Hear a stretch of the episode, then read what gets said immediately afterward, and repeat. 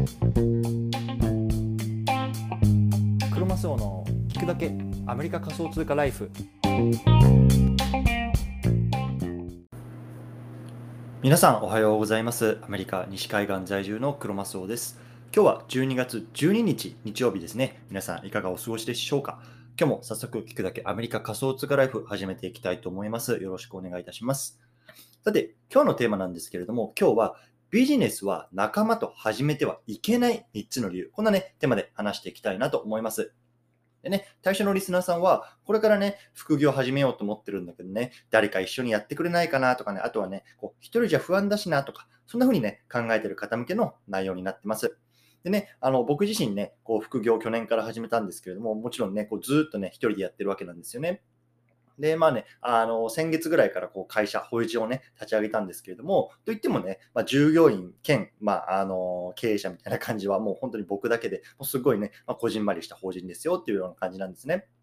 うん、でね、まあ、そんな今日がね、あの僕からね、こうビジネスは仲間と始めてはいけない3つの理由、こんなね、あのテーマを話していきたいなと思います。でね、まあ、先にね、結論を言っておくと、1つ目、意思決定が遅くなるから、2つ目、責任の所在が曖昧になるから、そしてね、3つ目、人間関係をダメにする可能性があるから、まあね、こんなテーマで話しています。でね、もしかしたらね、ちょっとね、ああ、耳が痛いなーっていう内容かもしれません。でね、僕自身のね、過去の失敗談っていうのもね、話していきたいなと思います。うん。でね、まあ、あくまでもね、これ個人ビジネスの話であってね、もう資金をね、こう何百万、何千万とかっていう投資してね、こう、あの、上場しに行くみたいなところのね、目標を持ってる方はもしかしたらね、こう仲間とやるっていうことがあるかもしれないんですけども、まあね、あくまでこう副業の延長というかね、感じでの個人ビジネスっていうところにね、まあ、あの焦点を絞って話していきたいなと思います。ね、あのもしね、ちょっとね、こいつ偉そうだなっていうね、あの方はね、ここで切ってしまって構わないのでね、もしね、興味がある方だけ、ここからまた聞いてください。よろしくお願いします。はい。でね、このてあの番組では、ボーダーレスに食っていくっていうのをテーマに、アメリカから毎日配信しています。ビジネスや投資を通じて国境にとらわれずにお金を稼ぎ、生活していきたい方に向けて一日一つ Tips やノウハウをお届けしています。仮想通貨や NFT、メタバースっていうのを中心に株式投資、不動産投資、副業などについても語っていきますので、興味がある方はぜひ登録をよろしくお願いいたします。はい。でね、早速今日のあの本題入っていきたいと思うんですけれども、まずね、背景の方から説明したいなと思うんですね。でね、あの先日ね、あのこっちで、まあ、とある、ね、日本人にお会いしたんですよ。そうでね、あの共通のこう友人を通じたま食事会みたいな感じでこう複数人でいたんですけれども、まあ、その方ね、こう駐在でアメリカに来ていて、まあね、あの来年の春からこう日本に帰国するんだよみたいなこう話をしていたんですよね。そうでさ、こうなんか酒飲みながらワイワイしてたんですけれども、まあ、そうやってね、こういろいろ話してる中でね、なんかね、ちょっと一緒にビジネスやろうよみたいな感じで言ってきたんですよね、その人が。ね。で、こう何人か一緒にいた人もね、お、いいね、みたいなこうノリになってるんですよ。で、なんか、僕自身はちょっとなんかめんどくせえなとか、めんどくせえの始まったな、みたいな思ってたんですよね。で、なんか僕自身はね、まあ、別に言う必要もないかなと思ってたんで、まあ、こう副業やってますよとかね、ちょっと法人立ち上げましたよみたいな、その時は全然言ってなかったんですよ。うん。でね、まあちょっとそういうような話になったので、まあね、もう少し話を聞いてるとね、まあつまりね、こんな感じだったんですよね。そう。一つ目ね、こう今のまあ会社がつまらんと。ね、駐在先でもまあよくつまないから、まあなんかしたいなと。ね、で、こう自分でね、こうビジネスやってみたいから、やってみたいからね、こう今仲間を集めてんだよね、みたいな感じなんですよね。そう。でね、こうアメリカね、駐在期間3年ぐらいその方はあったらしいんですけど、あるらしいんですけれども、まあね、その駐在期間の3年くらいでね、こう大体ね、こう10人くらいのね、仲間ができたと。そう。でね、なんか、あの、車走君も面白いから一緒にどう？みたいな感じなんですよね。そうでね、じゃあ具体的に何やるの？ってあの聞いたんですけど、まあ、特にビジネスプランはないというような感じだったんですよね。でね、まあ、結論から言っても、いや、もうクソすぎるやろと、あの、本当に思ったんですよね。そう。でね、まあ、ちょっとこういうような話、あの、経験、あのことがあったので、まあ、今日はね、こうビジネスは仲間と始めてはいけない3つの理由という、ね、テーマでちょっと簡単に話していきたいなと思いました。はい。じゃあちょっとね、あの前置き長くなりますけれども、早速行ってみたいと思います。1つ目ね、意思決定が遅くなるからってことなんですよね。うん。でね、まあ、この話聞いてあの思った方もいると思うんですけど、3年間仲間集めて何してんねんと思ういませんか？ね。あの、もう仲間なんて集めずね、早く動けと僕は思ったんですよね。そう。ね、今すぐさ、あの、サーバーとね、こうドメイン作って、もうブログでも書いて1ドルでも早く報酬をさせろと。ね、僕はその時にこう言ってやりたかったですけど、もちろん言ってないですよ。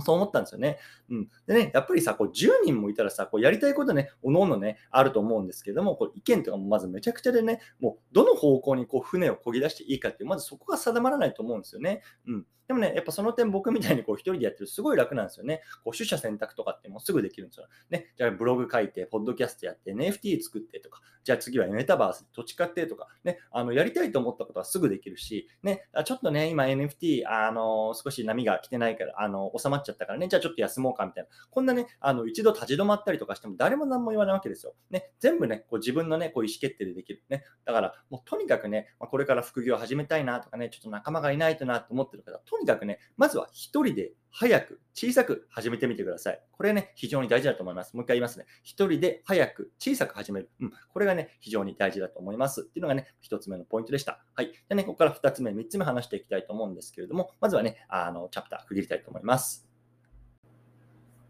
はい。じゃあ、ここから2つ目なんですけれども、2つ目はね、責任の所在が曖昧になるからっていうことなんですね。これもね、大事だと僕は思ってるんですよね。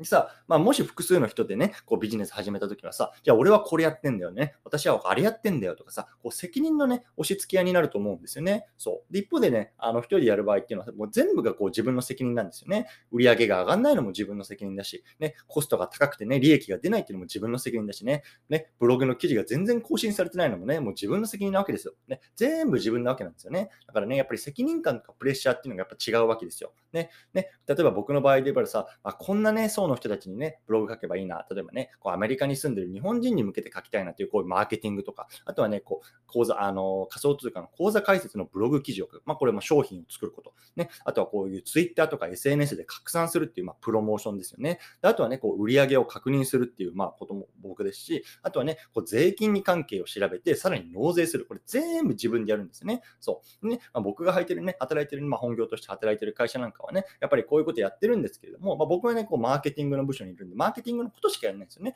別にね、あの工場であの、物を作ったりとか、あとはね、なんだろう、えっ、と、まあ、営業したりとか、あとはね、なんか経理で、あの、売り上げをね、こうまとめたりとか、まあ、それらね、全部他の企業、あの部署がやってるんで、ね、やっぱりどっかをこう請け負ってるみたいな感じ。まあ、ある意味ね、まあ、変な話ね、あの、税金ね、納めようが納めないがね、僕には関係ない。まあ、そんなね、ちょっと無責任な感じになってしまうと思うんですけども、やっぱりね、こう、せっかくね、自分でビジネス始めたいなって思ってるんだらね、まずね、一人で、こう、全部自分でね、経験してみたいなって僕は思ったので、まあ、そこをね、まあ、あの、大切にしてますっていうのがね、まあ、二つ目でした。ね、責任の所在が曖昧になるからっていうことですね。はい。最後、3つ目ね、人間関係をダメにする可能性があるから。ね、この手、あの、ここなんですけれども、ね、まあ、10人募ってやろうってね、今、例えばなってるとするですよね。ね、そしてね、もしかしたらね、そのうちの1人はね、もうこう仕事も辞めてね、もうすごいそこにコミットしてくるかもしれない。でもね、もしかしたら1人はね、うん、まあなんかサイドビジネスみたいな感じで適当にやればいいかなって、そんな感じかもしれない。ね。でさ、もしね、じゃあ経営者であなたがね、いやもうこれいいや、もう伸びねえからもうやめたってなったらね、その会社を辞めてね、来た人たちはどうなるんですかね？ね。あとは、その家族はどうなるんですか？ね。すっごいこれね、あの、責任感重いですよね。そう。で、そうなった時にさ、やっぱりさ、あの関係がね、こう、まあ、あのギスギスしてしまうとか、もしかしたらね、こうずっとボロになってしまう可能性とかってもあるわけですよね。うん。なのでね、まあね、もしね、あの、本当に、まあ、そもそもね、こう複数人でやるっていうのは僕はもうお勧めしないんですけども、もしやりたいならね、やっぱ特にやっぱ仲のいい友人同士でやるっていうのはね、まあ、お勧めしないかなと、まあ、この観点から僕は思いますというような感じなんですよね。はい。で、今日ね、あの3つ話してきました。ね、ここで1回まとめてみると、意思決定が遅くなるから、責任の所在が曖昧になるから、そしてね、3つ目、人間関係をダメにする可能性があるからということなんですよね。うん。でね、ちょっとここでね、まあ、僕自身のね、ちょっとまあ苦い経験みたいなのを話していきたいなと思うんですけども、本当ね、まさに同じようなね、ことを思ってた時期が僕もありました。ね、社会人になってね、2年目くらい、ね、大学卒業して、まあ、1年社会人やって、2年目くらいの時ね、こうちょっとね、あの会社の仕事当時はまだ日本にいたんですけれども、まあ、慣れ始めてね、なんかちょっとマンネリ化してきてつまらんなって思い始めたんですよね。そう。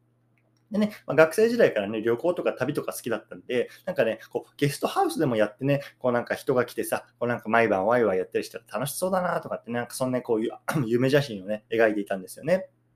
そう。でね、その時にね、こう、仲のいい友人ね、あの、2人に声かけたんですよ。で、彼らね、こう、あの、小学校からの友人で、も今でも仲いいんですけども、ね、ちょっとさ、ゲストハウスやりたいんだけど、とかつって。で、お前は酒作ってさ、お前はなんか料理してさ、で、俺はなんか経営するからみたいなして、それでね、結構そのね、3人でね、お盛り上がったんですよね。でね、もちろんね、結局ややってないわけよ。実は。まあ、僕がアメリカにもう来てからね、こう数年後経ったりしてね、まあ、そのうちのね、一人からね、まあ、パーっとね、連絡が来て、そういえばね、あの時ってたゲストハウスのやつどうすんの？みたいな。結構期待してんだけど、みたいな感じで言われたんですよね。でね、その時に、うわ、しまった、やったなと思ったんですよね。うん。でね、ま、僕自身はもう全然その時とはもうね、あのやる気なかったんですよ。やっぱりさ、あの、一時のね、こうなんか熱みたいな感じで、もうゲストハウスなんてもうもう忘れてたぐらいなんですけど、でもね、そのうちのもう一人はね、こうずっと待ってたわけですよね。声がかかるの。ね。で、その時にね、いや、まあまあ、ちょっと僕はもうやる気ないんだよね。ごめんね、みたいな話してたんですけれども、まあね、もちろんね、あの、彼とはまだ仲でも、仲もいいですし、アメリカにも遊びに来てくれたし、まあ、あとね、来週僕は日本に帰る時にも、まあ、あの、会おうっていう話はしてるんですけれども、でもね、本当にね、もうあの僕らの関係っていうのがね、こうやっぱダメになってしまう可能性があったと思うんですよね。そう。だからね、やっぱりこう、なんか複数で新しいことを始めるっていうのに、まあ、特にやっぱね、仲のいい友人同士でやるっていうのはね、まあ、お勧めできないのかなと。ね、僕の経験から踏まえてもね、まあ、そう思いましたという話ですね。うん。でね、まあ、最後なんですけどもね、やっぱでもこういう話してくるとね、もう何でもかんでもやっぱ一人でやるとね、やっぱ作業量的にしんどいよなとかって思うことあると思うんですけども、やっぱね、あのそうなった場合やっぱ外注するっていうのがいいと思うんですね。ね今ね、あの例えばアメリカなんてアップワークとかってね、あのありますけれども、今ね、例えばさ、ウェブサイト作ってくれるとかさ、こう SNS でね、こうプロモーションしてくれるとか、全部こうやっぱ外注できるわけですよね。そう。なので、こう会社の従業員、まあ、としては、やっぱりあくまで自分一人でこう身軽にやっていくっていうのがすごく大事だと思うんですね。で、まあ、ところどころそういうのをね、こう外注して、まあ、スポットでね、こうあの発注していくっていうのがまあいいのかなと僕は思います。でね、まあ、僕自身ね、もう来年からやっぱりもうあの税金関連とか会計のところっていうのはね、あのもう自分でやるのをこう、少し量的にも多いし、もう僕僕はプロフェッショナルじゃないので、まあ、会計士の方をね、まああのまあ、雇うというか、にお願いして、まあ、その辺はもう全部ね、こうアウトソースしていこうと思って思ってますし、やっぱね、そこの辺のね、あのー、なんだろう、まあ、取捨選択っていうんですかね。まあ、そのあたりっていうのもね、まあ、あの経営者として、まあ、これからね、あのやっていこういこうと思っている次第でございました。はい。でね、今日はこの辺りにしたいと思うんですけれども、まとめていきたいと思います。今日はね、ビジネスは仲間と始めてはいけない3つの理由。こんなね、テーマで話してきました。ね、1つ目は意思決定が遅くなるから。2つ目、責任の所在が曖昧になるから。そしてね、3つ目、人間関係をダメにする可能性があるから。ね、こんなテーマでしたね。はい。まあ、とにかくね、もう1人で、あの、早くね、1ドルを発生する。1人で早く1ドル発生させる。ね、これをね、これから普及を始めたい方っていうのはね、まあ、あの意識したらいいんじゃないかなっていうね、まあ、あの、1年だけ、あの、副業やってる私からの、まあ、小さなアドバイスでしたというような話ですね。はい。でね、ちょっと今日長くなってしまったので、この辺りで切りたいと思います。皆さんお疲れ様です。